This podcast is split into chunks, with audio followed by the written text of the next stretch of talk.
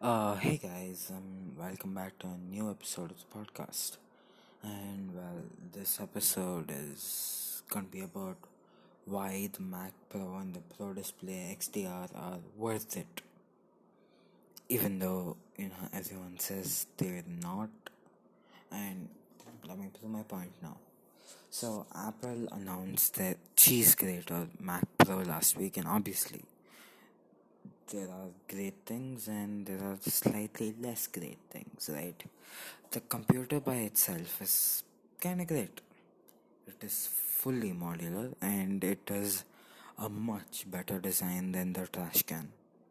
It actually kind of reminds me of the Power Mac G5, um, but that was like a really, I think, not really old, but it's a kind of old uh, desktop tower um, that Apple built. It was a full tower, and that you know had things that you can slot into, similar to the new Mac Pro, that you could buy from Apple, obviously.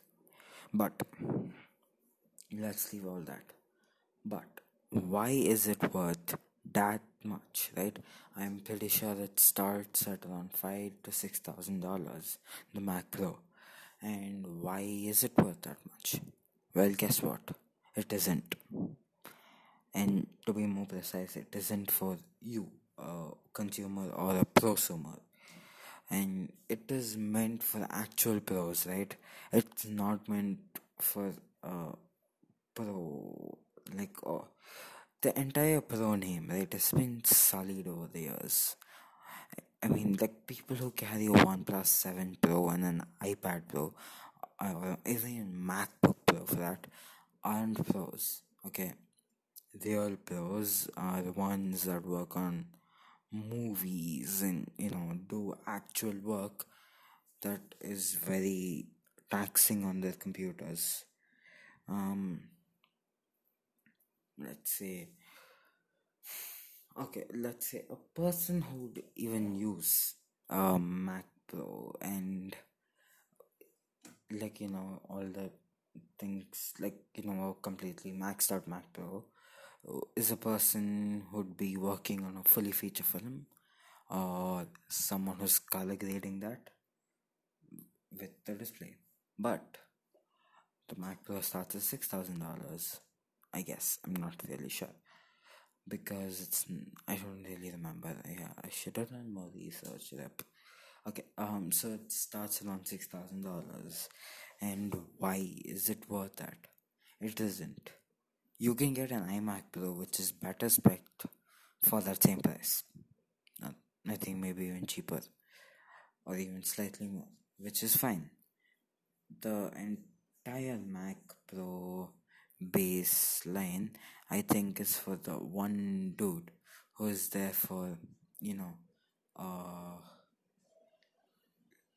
I mean, he's only that flex, right? Um, so it'll be for the one guy who's there, who's flexing with his uh, new Mac Pro, or whatever, even though it has completely shit hardware.